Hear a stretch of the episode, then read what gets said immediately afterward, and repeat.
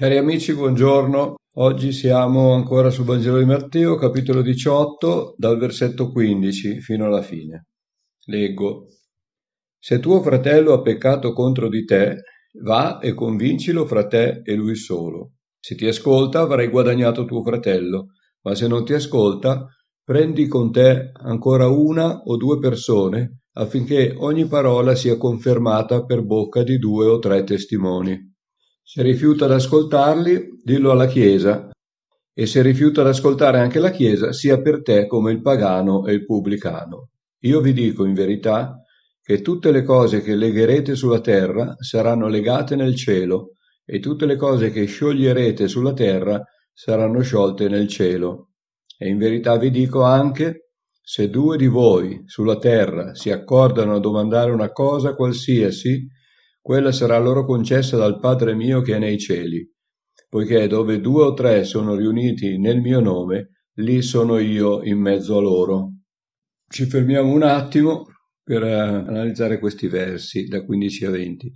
Gesù dà delle indicazioni su come ci dobbiamo comportare fra credenti nel trattare le questioni delle offese. È inevitabile che succedano degli attriti anche tra la fratellanza, ma la Bibbia ci indica il modo per superare questo ostacolo che inquina la comunione fraterna. Dobbiamo andare d'accordo, sempre. Nella Chiesa non è contemplato l'espediente di nascondere le offese come si fa con la polvere sotto il tappeto, togliere la parola e il saluto a chi ci ha offeso, oppure fingere che tutto vada bene quando nel cuore c'è rancore. Occorre chiarire soprattutto in considerazione del fatto che quando avvengono divisioni la colpa non è mai solo dell'uno o solo dell'altro.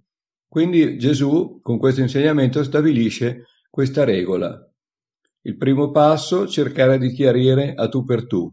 Non funziona. Secondo passo, chiamare due o tre testimoni. Non funziona neanche così.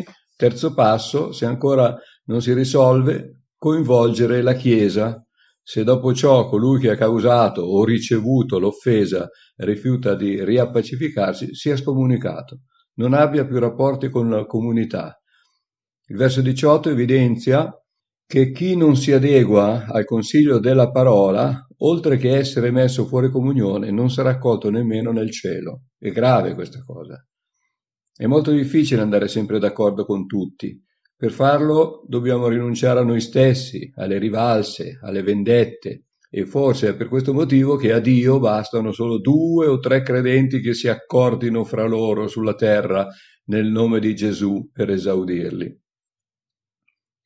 Paolo in 1 Corinzi 6, versetti 7 a 9 dice Certo è già in ogni modo un vostro difetto che abbiate fra voi dei processi. Perché non patite piuttosto qualche torto?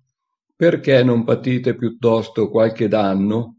Invece siete voi che fate torto e danno, e per giunta a dei fratelli. Non sapete che gli ingiusti non erediteranno il regno di Dio?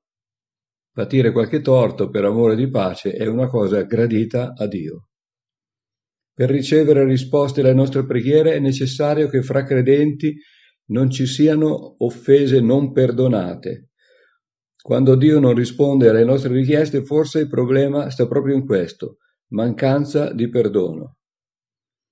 Poi vediamo anche la questione della Santa Cena. Il momento spirituale più importante della Chiesa è la Santa Cena. Gesù l'ha stabilita per i suoi e lui stesso è presente in spirito quando la si celebra. L'Apostolo Paolo, scrivendo ai Corinzi, capitolo 11, versetti da 17 a 34, esorta i credenti a non avere conto in sospeso prima di accostarsi a questo sacramento. Non ci deve essere nessuna amarezza, nessun rancore nascosto, nessuna ipocrisia. E dice, è necessario che ci siano tra voi anche delle divisioni, perché quelli che sono approvati siano riconosciuti tali in mezzo a voi. Il credente sincero, con un cuore aperto e amorevole, pronto al perdono, risulterà approvato nell'assemblea e libero di partecipare alla comunione fraterna. Non è così invece per chi nasconde il rancore nel cuore. Costui non deve partecipare alla Santa Cena se non dopo aver perdonato o chiarito col fratello con cui non è in pace. Poi Paolo continua e dice perciò chiunque mangerà il pane o berrà dal calice del Signore indegnamente sarà colpevole verso il corpo e il sangue del Signore. Ora ciascuno esamini se stesso e così mangi del pane e beva dal calice, poiché chi mangia e beve, mangia e beve un giudizio contro se stesso, se non discerne il corpo del Signore. Per questo motivo molti fra voi sono infermi e malati e parecchi muoiono. Astenersi dalla comunione fraterna, quando ci si riconosce in difetto, non ci giustifica. Occorre sistemare la faccenda. Quale brutta testimonianza viene data quando entrambi gli offesi si accostano al sacramento credendo di essere entrambi nella ragione, nel giusto. Si attirano il giudizio della Chiesa, prima di tutto, ma anche quello di Dio. E Gesù in Matteo 5:24 anche se non parla di Santa Cena, dice sostanzialmente la stessa cosa circa l'offerta. E dice, se tu dunque stai per offrire la tua offerta sull'altare e lì ti ricordi che tuo fratello ha qualcosa contro di te, lascia lì la tua offerta davanti all'altare e va prima a riconciliarti con tuo fratello. Poi vieni a offrire la tua offerta. Non dice se tu hai qualcosa contro di lui, ma se credi che lui abbia qualcosa contro di te. Solitamente il più restio a cercare la pace è il fratello offeso, quindi chi deve agire è quello che ha causato l'offesa, magari anche senza rendersene conto. Insomma, il più spirituale deve andare incontro al più debole e spianargli la strada verso il perdono.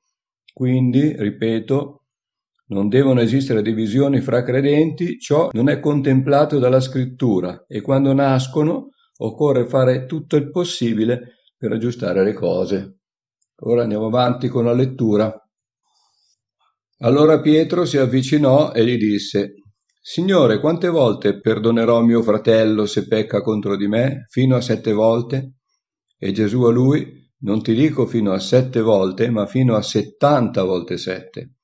Perciò il regno dei cieli è simile a un re che volle fare i conti con i suoi servi. Avendo cominciato a fare i conti, gli fu presentato uno che era debitore di diecimila talenti. E poiché quello non aveva i mezzi per pagare, il suo signore comandò che fosse venduto lui con la moglie e i figli e tutto quanto aveva e che il debito fosse pagato.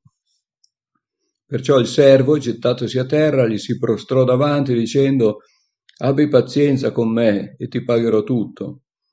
Il signore di quel servo, mosso a compassione, lo lasciò andare e gli condonò il debito. Ma quel servo, uscito, trovò uno dei suoi conservi che gli doveva cento denari e afferratolo lo strangolava dicendo paga quello che devi. Perciò il conservo, gettatosi a terra, lo pregava dicendo abbi pazienza con me, ti pagherò ma l'altro non volle, anzi andò e lo fece imprigionare finché avesse pagato il debito. I suoi conservi, veduto il fatto, ne furono molto rattristati e andarono a riferire al loro signore tutto l'accaduto. Allora il suo signore lo chiamò a sé e gli disse Servo malvagio, io ti ho condonato tutto quel debito perché tu me ne supplicasti non dovevi anche tu aver pietà del tuo conservo come io ho avuto pietà di te? E il suo signore, adirato, lo diede in mano degli aguzzini fino a quando non avesse pagato tutto quello che gli doveva. Così vi farà anche il Padre mio celeste se ognuno di voi non perdona di cuore al proprio fratello. Pietro capisce l'importanza del perdono e chiede a Gesù se occorra perdonare fino a sette volte. Sette, nella cabala ebraica, indica la perfezione. A me hanno insegnato all'elementare che la prima volta si perdona e la seconda volta si bastona. Qualcuno molto paziente potrebbe bastonare alla terza volta. Pietro, dicendo sette volte, sicuramente pensa di applicare il massimo della benevolenza, ma Gesù risponde che dobbiamo perdonare sempre. Infatti 70 volte 7 al giorno significa sempre. e racconta questa parabola molto significativa dove il re rappresenta Dio e i servi che devono rendere conto del loro operato siamo noi. Uno di essi gli doveva una somma assolutamente impagabile, 10.000 talenti equivalgono a 2 miliardi e 400 milioni di euro, ma il re glieli condona.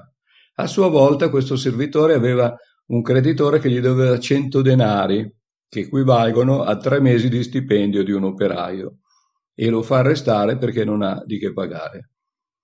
Sappiamo come finisce la storia.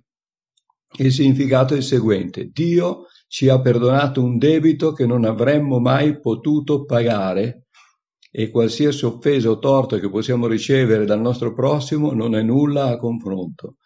Quindi se noi non perdoniamo, non saremo perdonati, come insegna anche Gesù nella preghiera del Padre nostro, perdonaci i nostri debiti come noi li abbiamo rimessi ai nostri debitori.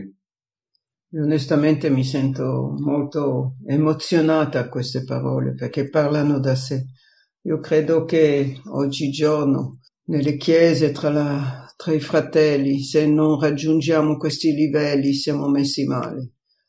Chiunque può sbagliare, ma quello che conta è fare di tutto per tornare indietro, chiedere scusa, perdono e ritrovare l'affetto e l'amore per il, per il fratello o la sorella.